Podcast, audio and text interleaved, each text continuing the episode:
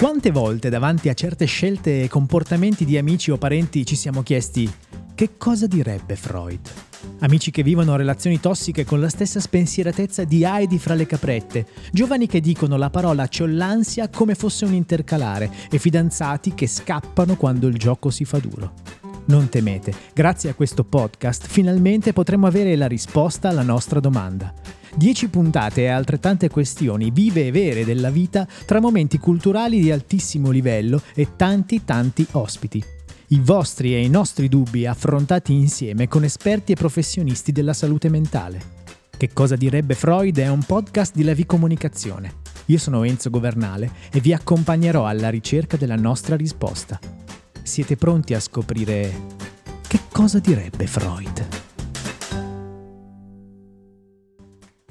Bentornati alla seconda puntata di Che cosa direbbe Freud, il podcast che cerca risposta a questa domanda. Tutti quei comportamenti di amici e parenti che ci fanno un po' sorgere questa domanda, e quest'oggi siamo qui in compagnia con la dottoressa Sara Selvaggio e la dottoressa Cristina Forcherio. Benvenute. Ciao, buongiorno a tutti. Benvenute e bentornate in realtà, perché siamo già alla seconda puntata. La prima è stato veramente un grande successo, eh, tantissime telefonate, hanno anche indovinato il numero di fagioli contenuti all'interno. da, ah no, forse mi confondo con, eh, con, con un altro programma. Allora, rientriamo, rientriamo nei, nei nostri temi. La scorsa volta abbiamo parlato del eh, percorso psicologico. Oggi invece trattiamo un tema eh, che riguarda sempre più eh, popolazione. Mm. Rimaniamo un pochettino in, in Italia, eh, questo, questo problema eh, che è l'attacco di panico in un anno colpisce ben l'undici per cento della, della popolazione. Dal due al quattro per cento invece della popolazione italiana, quindi parliamo di più di un milione di persone, fra un milione e due milioni di persone, soffrono invece di disturbo di panico. Nello specifico stiamo parlando di un problema che riguarda due grosse fasce di età in Italia, la prima dai quindici ai trentacinque anni e la seconda dai quarantaquattro ai cinquantacinque anni. Allora, l'altra volta abbiamo iniziato con, eh, con Sara che ci ha raccontato che cos'è un percorso psicologico. Questa volta eh, cambiamo, cambiamo voce e chiedo a Cristina eh, direttamente di spiegarci che cos'è un attacco di panico. Eh, l'attacco di panico lo possiamo definire come un, un momento improvviso di paura intensa, di terrore, di ansia, che dura in realtà al massimo venti minuti e raggiunge il suo picco entro massimo dieci minuti. La persona che vive un attacco di panico in quel momento sperimenta una sensazione di catastrofe imminente e mh, manifesta dei sintomi, una serie di sintomi che possono essere a livello somatico, quindi ad esempio tachicardia, palpitazioni, sudorazione, o a livello cognitivo, come ad esempio derealizzazione, che è la sensazione di irrealtà, oppure la depersonalizzazione, che è il sentirsi distaccati da se stessi. Quindi de- derealizzazione ci fa perdere il, il contatto con la realtà, sì. Quindi quello che ci circonda. E invece depersonalizzazione ci allontana un po' da noi stessi, da noi stessi. Come se noi ci guardassimo un po' da fuori. Sì, e sono appunto tra i sintomi più tipici, più ricorrenti di un attacco di panico. È chiaro che un'esperienza di questo tipo nella persona che la prova ehm, crea un, un trauma Ehm, legato proprio alla paura che sperimenta in quel momento di perdere il controllo, di impazzire o di morire, di essere sul punto di morire. Quindi stiamo parlando di un brevissimo periodo, ma con un'intensità decisamente diversa rispetto ad altre questioni invece che, che si possono affrontare nel mondo della psicologia. Sì, assolutamente, è un'esperienza molto molto intensa, anche se dura pochi minuti. La persona che lo vive potrebbe riferire che dura mezza giornata. Infatti una delle caratteristiche dell'attacco di panico è che, pur avendo un'origine principalmente cognitiva psicologica, ha una manifestazione quasi totalmente fisica. Infatti eh, la maggior parte delle persone si accorge di avere un attacco di panico partendo proprio dai sintomi stessi. All'inizio abbiamo parlato di attacco di panico e disturbo. Come, com, come funziona? Qual è la differenza? Cioè che se mi viene un attacco di panico da quel momento potrei averne tantissimi? Ok, in realtà eh, una persona può avere solamente un attacco di panico e poi non eh, averne più. Se in realtà eh, gli attacchi di panico si ripetono e vanno ad inficiare, a eh, influenzare la quotidianità della vita e quindi c'è proprio la sensazione di ansia anticipatoria, la paura che possa succedere di nuovo e quindi si eh, cronicizza l'attacco di panico e questo, eh, questa paura e quest'ansia eh, anche quando l'attacco non c'è, si struttura proprio un disturbo. Sì, e da lì iniziano la persona inizia poi ad attuare ad esempio tecniche di evitamento legate alle situazioni in cui ha provato gli attacchi di panico precedenti. Un po' come se escludesse un pezzo della sua vita per evitare di rientrare in, quel, in quell'evento molto forte che ha vissuto con l'attacco di panico. Sì, anzi, spesso la vita la restringe sempre di più perché chiaramente eh, inizia ad evitare sempre più situazioni, persone, cose, eventi nel momento in cui li lega di volta in volta a uno degli attacchi di panico che, che prova. E come faccio io eh, a rendermi conto, a riconoscere mh, appunto sto vivendo un attacco mm. di panico se non mi è mai venuto prima? Cioè quali sono i sintomi? Allora sì, come dicevamo, la caratteristica principale è che mh, ha una comparsa improvvisa che consiste appunto in questa sensazione di eh, paura o disagio molto intensi e che raggiunge il picco in pochi minuti. In, questa, in questo periodo sono numerosi in realtà i sintomi che si possono sperimentare, diciamo che i più frequenti sono sintomi appunto di tipo somatico, quindi proprio fisico, che possono andare dalle palpitazioni o la tachicardia, la sudorazione, ehm, oppure molto frequente la sensazione di soffocamento, quella che chiamiamo di dispnea o, o di asfissia, insomma. E fastidi o dolori al petto, che quindi spesso vengono ricondotti a una paura di un infarto o di un attacco cardiaco, comunque formicolii agli arti. E a livello cognitivo magari più spesso si prova questa paura, appunto come dicevo, di perdere il controllo, di impazzire o di morire. Hai detto dolori al petto che uno può ricondurre a un infarto. Mm. Beh, effettivamente sentendo questa, questa lista eh, sono tutti eh, come dire, movimenti del corpo che effettivamente possono accadere, no? durante, durante la vita. Sara, ti chiederei, ma perché eh, ci sono dei sintomi così tanto fisici? Allora, il nostro corpo reagisce a un senso di panico e di paura. Quindi in una situazione normale in cui io provo paura, il nostro corpo si attiva. Cristina ha parlato di palpitazione e tachicardia. Quando ci troviamo in una situazione di pericolo, il nostro cuore accelera, proprio perché deve inviare e pompare il sangue agli, all'estremità del corpo e anche in questo caso quindi c'è il formicolio. Quindi il nostro corpo si attiva per attaccare o fuggire da una, da una situazione di pericolo. È normale provare questi sintomi. La eh, difficoltà eh, che emerge nell'attacco di panico è che eh, non c'è eh, appunto un significato reale.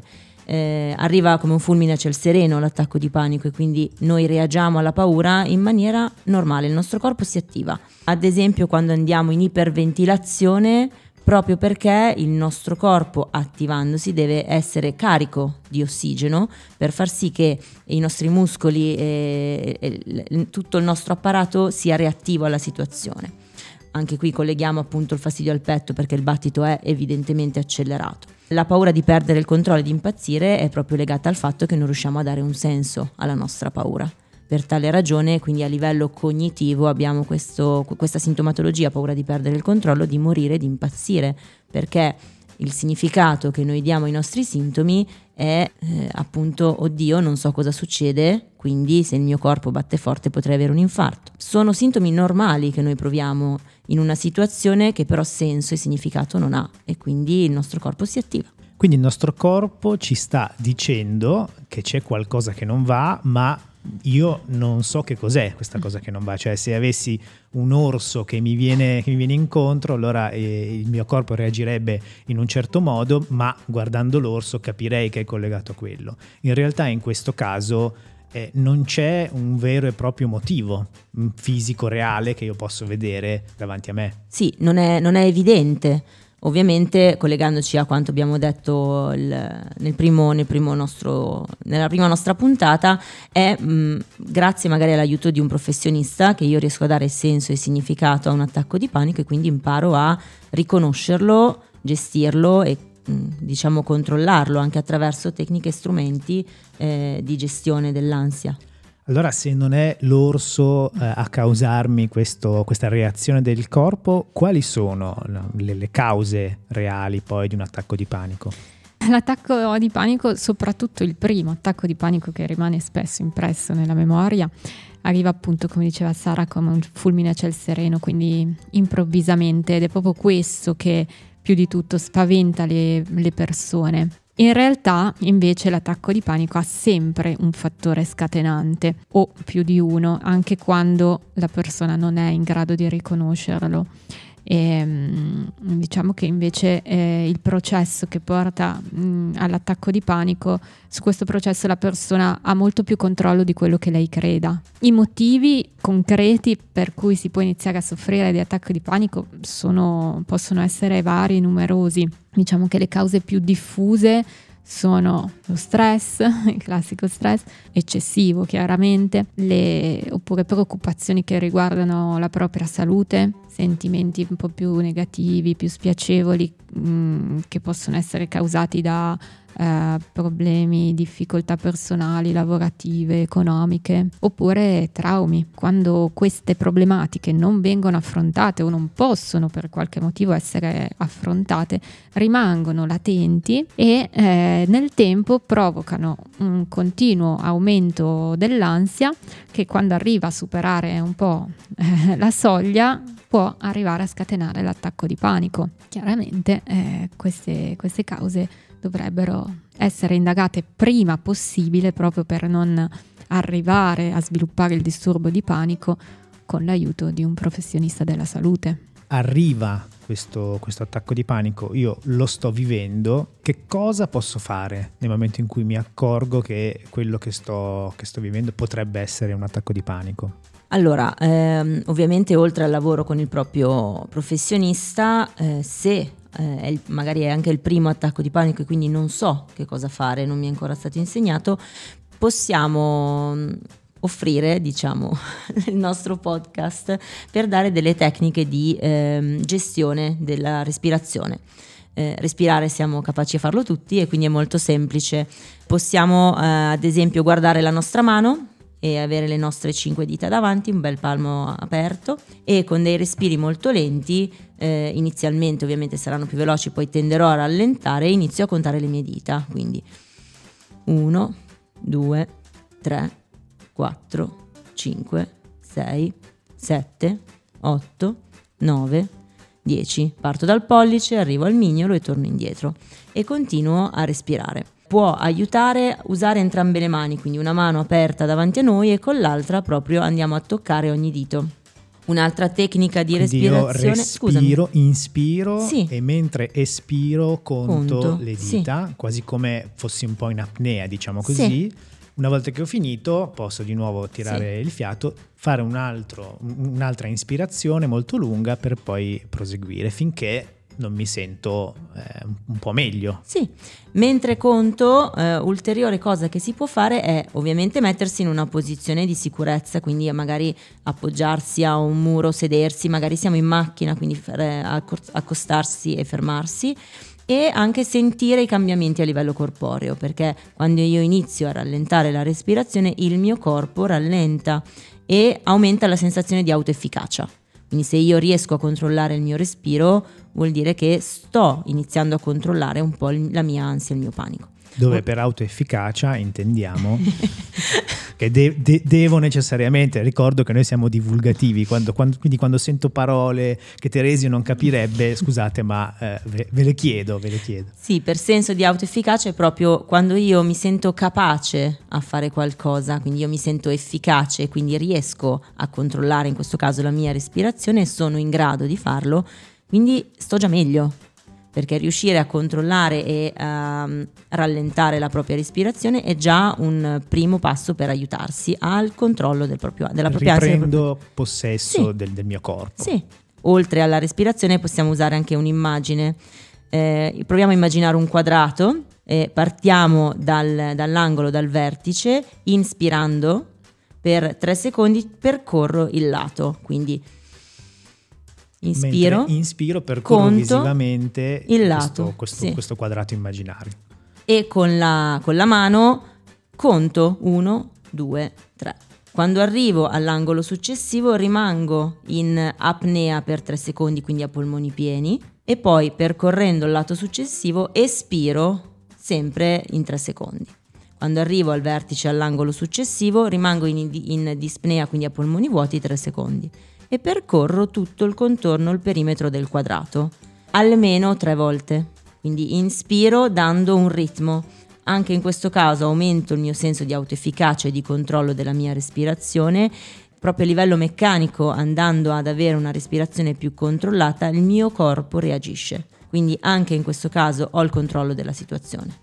Un'altra tecnica che può essere di respirazione è legata quando siamo in iperventilazione, quando nel nostro corpo c'è più ossigeno del necessario perché il nostro corpo ne ha bisogno per reagire alla situazione, posso andare in iperventilazione. In questo caso, per andare a eh, ricalibrare la quantità di ossigeno e di anidride carbonica nel corpo, metto le mani a forma di conca e le metto davanti alla bocca e inizio a respirare anche in questo caso, cercando di eh, mantenere un ritmo eh, regolare. Posso inspirare ed espirare ogni cinque secondi, sempre con le mani davanti alla bocca.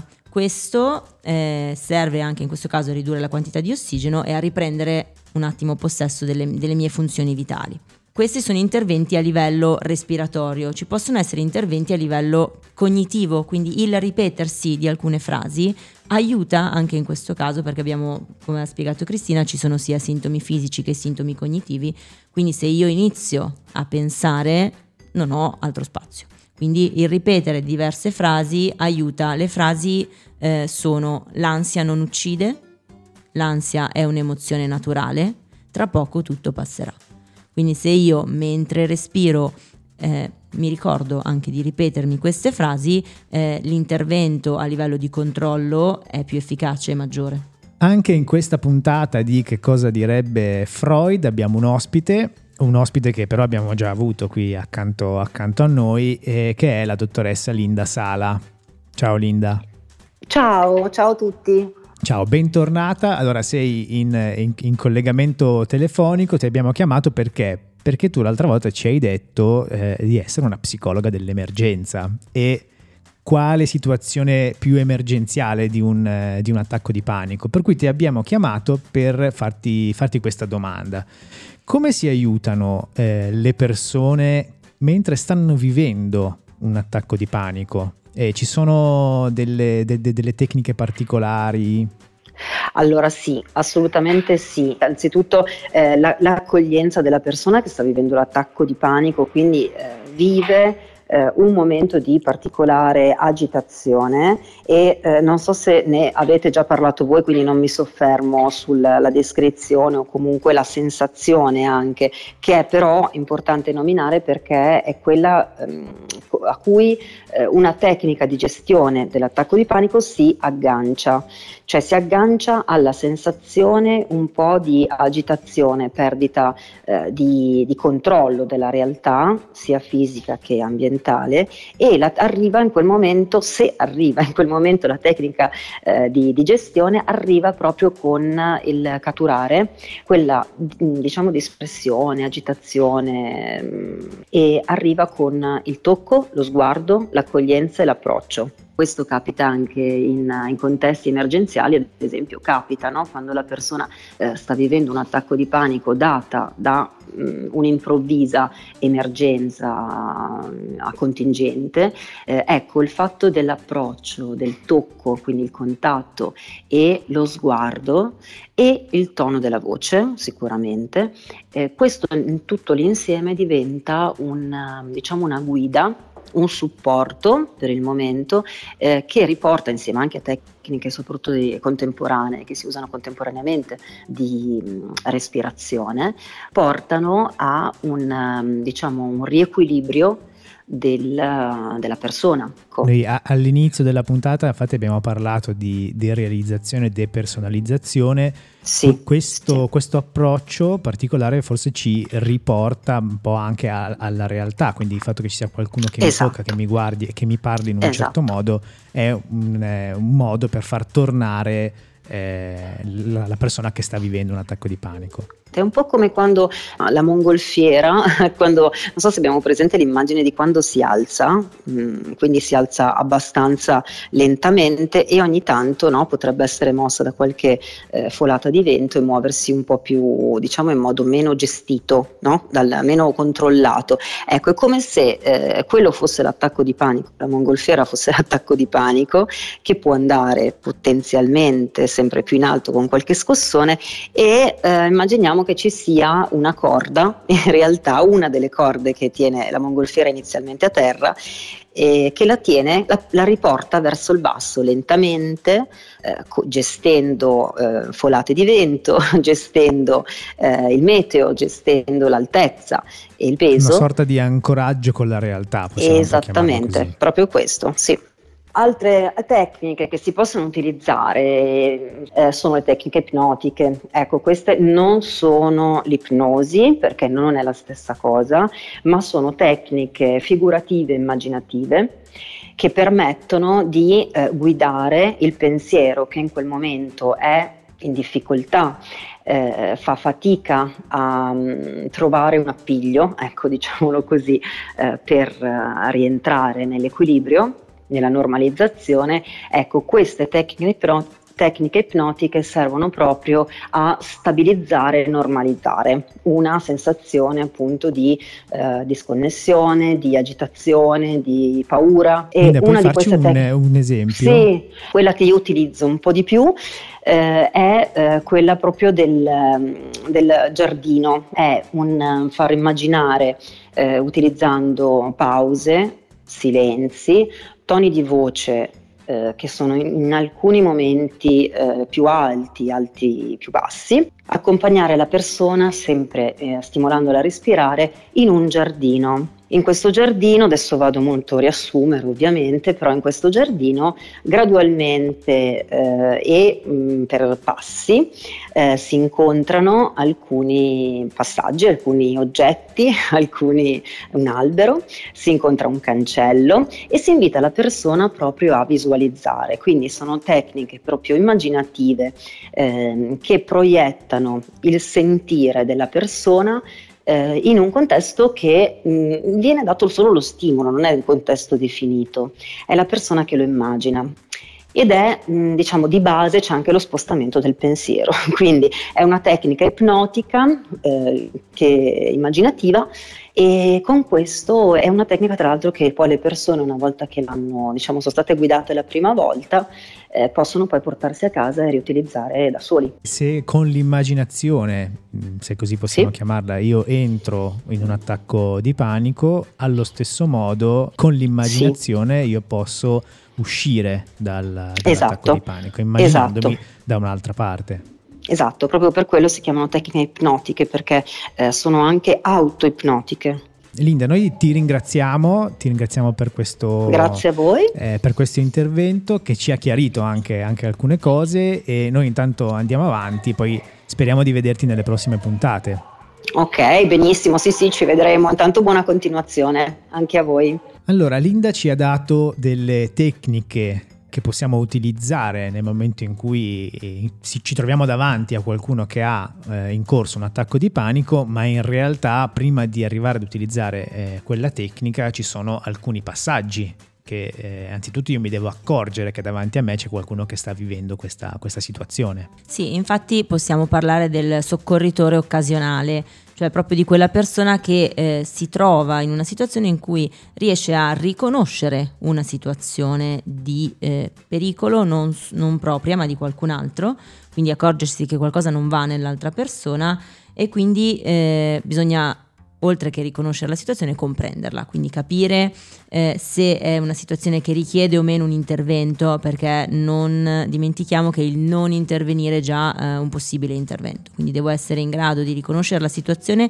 e eh, di tutte le tecniche che possiamo avere anche introdotto noi, essere competenti e capaci nel riprodurle non soltanto per se stessi ma anche per qualcun altro. Facendo questo eh, io mi assumo la responsabilità del mio intervento, quindi ci vuole proprio un'assunzione di responsabilità prima ancora eh, di eh, decidere quale tipologia di intervento e quale azione è più appropriata o meno mettere in atto. Quando io ho fatto tutto questo ragionamento, che eh, data la durata minima dell'attacco di panico deve essere fatto in maniera molto veloce e consapevole, intervengo eh, con le tecniche di respirazione o anche con le tecniche che Linda ci ha appena spiegato. Quindi come fare per avvicinarsi a questa persona quando decido? Bisogna approcciarsi, diciamo, delicatamente, non intervenire diretti con le tecniche, chiaramente. Quindi se una persona è in preda a un attacco di panico, innanzitutto bisogna mettere in sicurezza se stessi e la persona, anche banalmente a livello di luogo, portarsi in un luogo sicuro. Dopodiché sarebbe bene presentarsi a questa persona, chiedere a lei il permesso di avvicinarsi, di essere toccata e di poter intervenire,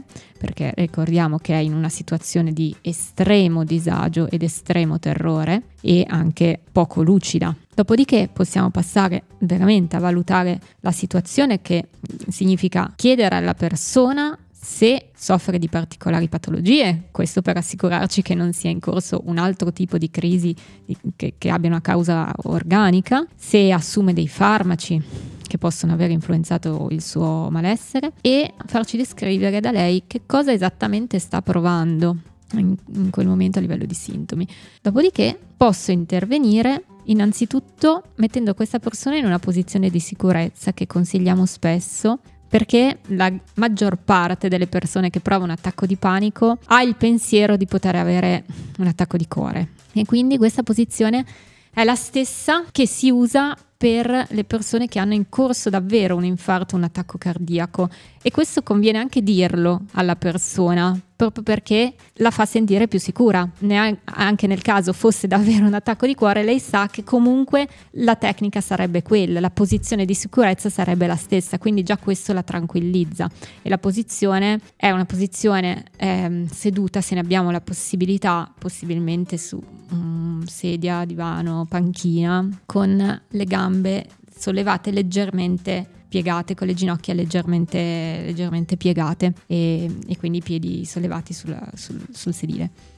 Dopodiché possiamo veramente applicare le tecniche di cui ci hanno parlato adesso Linda e Sara. Questo rapidamente, come diceva Sara giustamente, e nello stesso tempo, sia durante il nostro intervento sia appena dopo aver applicato delle tecniche, è importante rivalutare tutta la situazione e capire se abbiamo il dubbio che possa non essere un attacco di panico e quindi qualcos'altro, se nell'arco di dieci minuti non ha ancora raggiunto il picco, nel senso che continuano a crescere e peggiorare i sintomi invece di migliorare dopo dieci minuti, a quel punto è importante chiaramente chiamare l'uno uno due. Ecco, è importante anche questo, dire di ricordare sempre il centododici come centododici, non centododici, perché questo numero devono ricord- poterselo ricordare anche i bambini. Anche i bambini, i bambini abbastanza piccoli da non sapere ancora i numeri in centinaia, e quindi è meglio sempre dire centododici, non centododici. Quindi quando io ho davanti una persona che sta vivendo un attacco, un attacco di panico, prima cosa mh, sicurezza, quindi dal punto di vista fisico farla sedere, metterlo poi in una certa posizione, dopodiché Eh, che io conosca o che io non conosca la persona che ho, che ho davanti, una presentazione e eh, una, una richiesta di poter intervenire, di poterlo aiutare in qualche modo, eh, facendogli capire che, che può stare tranquillo, ecco, anche se è una parola che forse in quei momenti non, non si può troppo usare, è certamente, eh, sono certamente i due passaggi principali. Dopodiché, se mi rendo conto che non sono in grado di gestire, perché è anche possibile che non sono in grado di gestire quella situazione, centododici, e quindi chiamata d'emergenza, e posso chiedere aiuto e eventualmente farmi dire dall'operatore quello che posso fare. Assolutamente sì, come abbiamo detto prima, intervenire solo se si è in grado e si hanno le eh, capacità, o comunque eh, se si hanno degli strumenti che possono essere di aiuto, altrimenti soltanto una valutazione della situazione e una supervisione, di modo che se la persona dopo questi dieci minuti di cui parlava Cristina comunque vediamo che non, la situazione non è migliorata e eh, i sintomi permangono, possiamo intervenire chiamando eh, l'uno uno due. È comunque un intervento il non intervenire, perché potrei peggiorare la situazione e aumentare lo stato d'ansia e l'angoscia della persona. Allora, abbiamo fatto un po' il percorso di quello che succede durante un attacco di panico, abbiamo capito eh, che cosa fare se nel caso in cui sia io a vivere l'attacco di panico o mi trovo davanti una persona che, che sta vivendo un attacco di panico. Ora, per capire se siamo stati abbastanza divulgativi, come di consueto, eh, anche se siamo solo alla seconda puntata di Che cosa direbbe Freud, come di consueto chiamiamo il nostro amico Teresio. Teresio, sei in linea? Sono in linea, grazie, sto diventando un personaggio, grazie a voi. E ormai sei, sei famoso, abbiamo ricevuto anche tutta una serie di messaggi che si, si, si complimentano con, con Teresio per la sua personalità, per la sua capacità di tenere il pubblico in contatto. Sì, sì, ho fatto anche un sito che si chiama psicoteresio punto org e quindi se volete andare tutti... Allora, psicoteresio punto org per ricevere consigli, andremo anche noi per ricevere consigli anche noi. Bravi, bravi, bravi. Allora Teresio, allora, per, sì. per metterci alla prova eh, invito eh, Cristina a raccontarti in pochissimo tempo che cos'è un attacco di panico, poi tu saprai dirci se siamo stati divulgativi oppure no. Buongiorno Teresio. Buongiorno. Allora, un attacco di panico è una intensissima paura o una forte sensazione di disagio, di voglia di fuga, di bisogno d'aria, che compare improvvisamente, apparentemente senza motivo, come si dice come un fulmine a ciel sereno, che dura in media dieci quindici minuti e fa provare alla persona una fortissima paura o di morire o di impazzire o di perdere il controllo. E fisicamente si possono provare dei sintomi che possono essere tachicardia, quindi inizio a sentire il cuore molto veloce oppure molto forte, molto potente, il cuore in gola, sentire il fiato corto anche se sono ferma, quindi una sensazione di soffocamento, di fame d'aria, posso sentire le vertigini o dei dolori al petto oppure dei fastidi comunque al petto come un senso di peso, di oppressione. Questi sono i sintomi più comuni. Teresio, è abbastanza eh, chiaro? Chiarissimo, e perché l'ho avuto anch'io una volta. Ah sì? Eh, allora, e com'è andata? Come, come l'hai affrontata? Quando c'era il Covid, però l'ho avuto anch'io, quindi, quindi l'avevano confuso per infarto, perché noi insomma di una certa età, e poi invece era un attacco di panico. Eh sì, perché i sintomi sono simili, Teresio. No, no, eh, l'aspirazione, io tremavo, io tremavo quando ho avuto quella roba lì e non pensavo che nessuno mi toccasse. Infatti, infatti abbiamo proprio detto questo, che nel momento in cui si incontra qualcuno eh, che sta vivendo una situazione come quella, è bene avvicinarsi in un, in un certo modo, no? Chiedendo anche permesso, anche se è una persona che, che conosciamo, no? Che frequentiamo, un amico, un parente. Va bene Teresio, noi ti, ti ringraziamo come, come sempre. Prego, prego, adesso vado a metterlo su Psicoteresio e siamo a posto. Siamo a posto. Poi ti, ti giriamo il link, così metti anche il link della, della nostra seconda puntata. Esatto, esatto. Grazie. Grazie Teresio. Buon lavoro, eh, dottoressa, state bene. Eh, anche lei quello lì. Grazie. Grazie, grazie, grazie, grazie Teresio. Alla prossima. Beh, ringraziamo Teresio anche perché ci ha confermato che l'intervi- l'intervenire in maniera tempestiva eh, riduce la possibilità di far sì che si strutturi un vero e proprio disturbo, quindi l'intervento subito dopo un primo attacco, riconoscere che è un attacco di panico, non un attacco cardiaco, sottolineando il fatto che ha detto che una persona comunque di una certa età che poteva essere quindi ehm, confuso con un attacco cardiaco. Eh, l'intervento tempestivo, specialmente durante il periodo Covid, che è stato un periodo di forte ansia e anche di eh, no, no sense, cioè era un periodo in cui dare un senso e significato al proprio malessere era complicato. Eh, poteva essere banale, ma in realtà poi si sono strutturati e si sono sviluppati dei disturbi d'ansia notevoli e eh, quindi ringraziamo Teresio perché ha confermato quanto Cristina aveva già detto prima. Quindi l'intervento tempestivo è eh, la, prima, la prima cosa da fare, il primo passo. Quindi ringraziamo Teresio come, come al solito, che ci apre, ci apre delle porte anche, no? Rispetto a quello che, che è il tema, in questo caso citando anche un periodo appunto molto complicato e difficile che, che, che tutti abbiamo vissuto. Entriamo nel... nel penultimo passaggio prima della, prima della, nost- della nostra chiusura di questa puntata, eh, perché a Che cosa direbbe Freud c'è uno spazio aperto, lo abbiamo inaugurato la volta scorsa, a chi ci ascolta eh, che può mandarci dubbi, perplessità, domande, e può farlo al numero tre tre nove sette uno quattro otto uno cinque sette oppure mandandoci una mail a che cosa direbbe Freud chiocciola lavcomunicazione.it. Sara, come si scrive Freud? Freud. Perfetto. È arrivata una domanda, mm. ce ne sono arrivate un po' in realtà, eh, noi ne abbiamo scelta una legata al tema della settimana scorsa, che mm. era quella del percorso psicologico. Vi leggo il, il testo così com'è. Eh, ciao, mi avete quasi convinto a iniziare, a iniziare un percorso, ma ho un dubbio sui costi di questi percorsi. Eh, lui chiede: perché si spende così tanto? Ho già tante spese da affrontare, ci sono degli aiuti che possono appunto andare incontro a persone che magari eh, o hanno un'idea del fatto che sia molto costoso o effettivamente eh, insomma sono costi che magari non possono affrontare. Allora, ci sono diverse opzioni.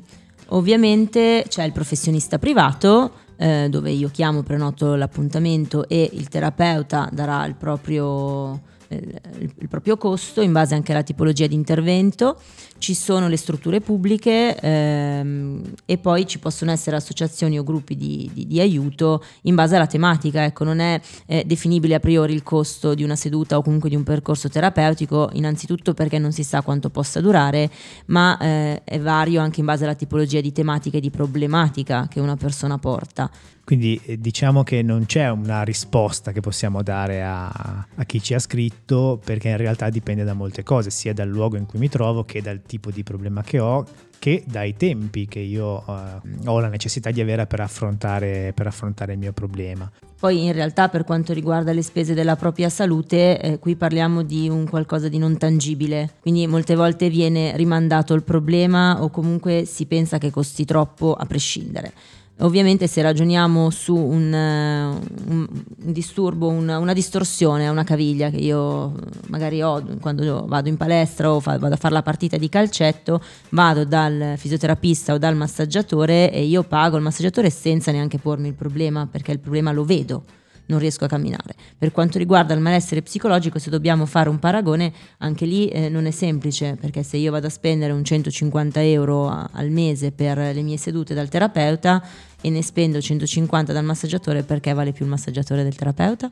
Questo è, è molto interessante, infatti stavo p- per farvi questa domanda, no? Cioè, è una percezione in realtà il fatto che siano costi, costi alti, o è effettivamente così? Perché se uno la immagina sul breve, chiaramente il problema è, è più visibile, più imminente, quindi io senza una caviglia funzionante non riesco a camminare, quindi ho dei problemi che posso vedere concretamente, ma eh, non dormire di notte per esempio eh, crea altri tipi di problemi che però non, non vedo magari nell'immediato, perché comunque la notte passa, il mattino dopo mi sveglio e continuo la mia vita. Mm, sì, esatto, su questo ci possiamo collegare anche un po' a quello che avevamo detto nella puntata precedente relativamente al percorso, agli ostacoli che a volte ci sono nell'iniziare, nel convincersi che è ora di iniziare un percorso, nel senso che il malessere psicologico è ancora spesso sottovalutato, nel senso che si pensa che sia a volte un capriccio, a volte una mancanza di forza di volontà, qualcosa che comunque col tempo passa, mentre appunto una distorsione alla caviglia sappiamo benissimo che senza un fisioterapista non, non passa.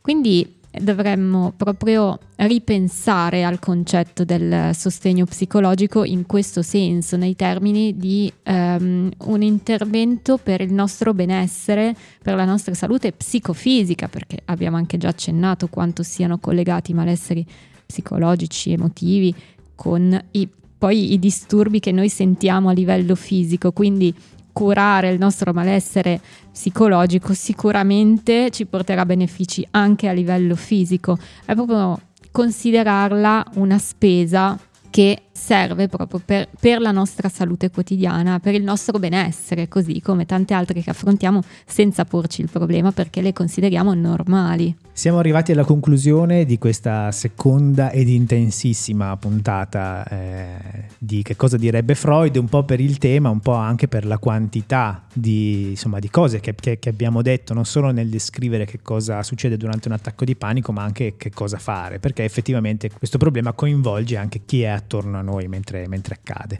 Siamo quindi arrivati alla citazione e quindi chiederei a Sara di dirci chi è il citato e qual è la citazione. La citazione è di Simon Sinek, un uh, scrittore e saggista inglese.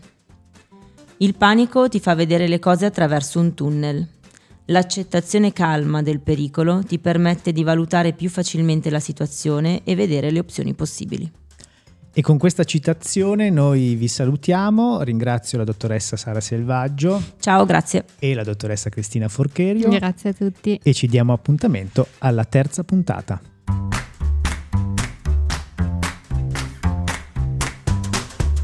Che cosa direbbe Freud è un podcast di LaVcomunicazione, scritto e diretto da Enzo Governale, con la collaborazione di Sara Selvaggio, Cristina Forcherio e Linda Sala. Per mandarci le vostre domande, dubbi o perplessità potete scrivere al tre tre nove sette uno quattro otto uno cinque sette oppure inviare una mail a checosadirebbefreud chiocciola lavcomunicazione punto it.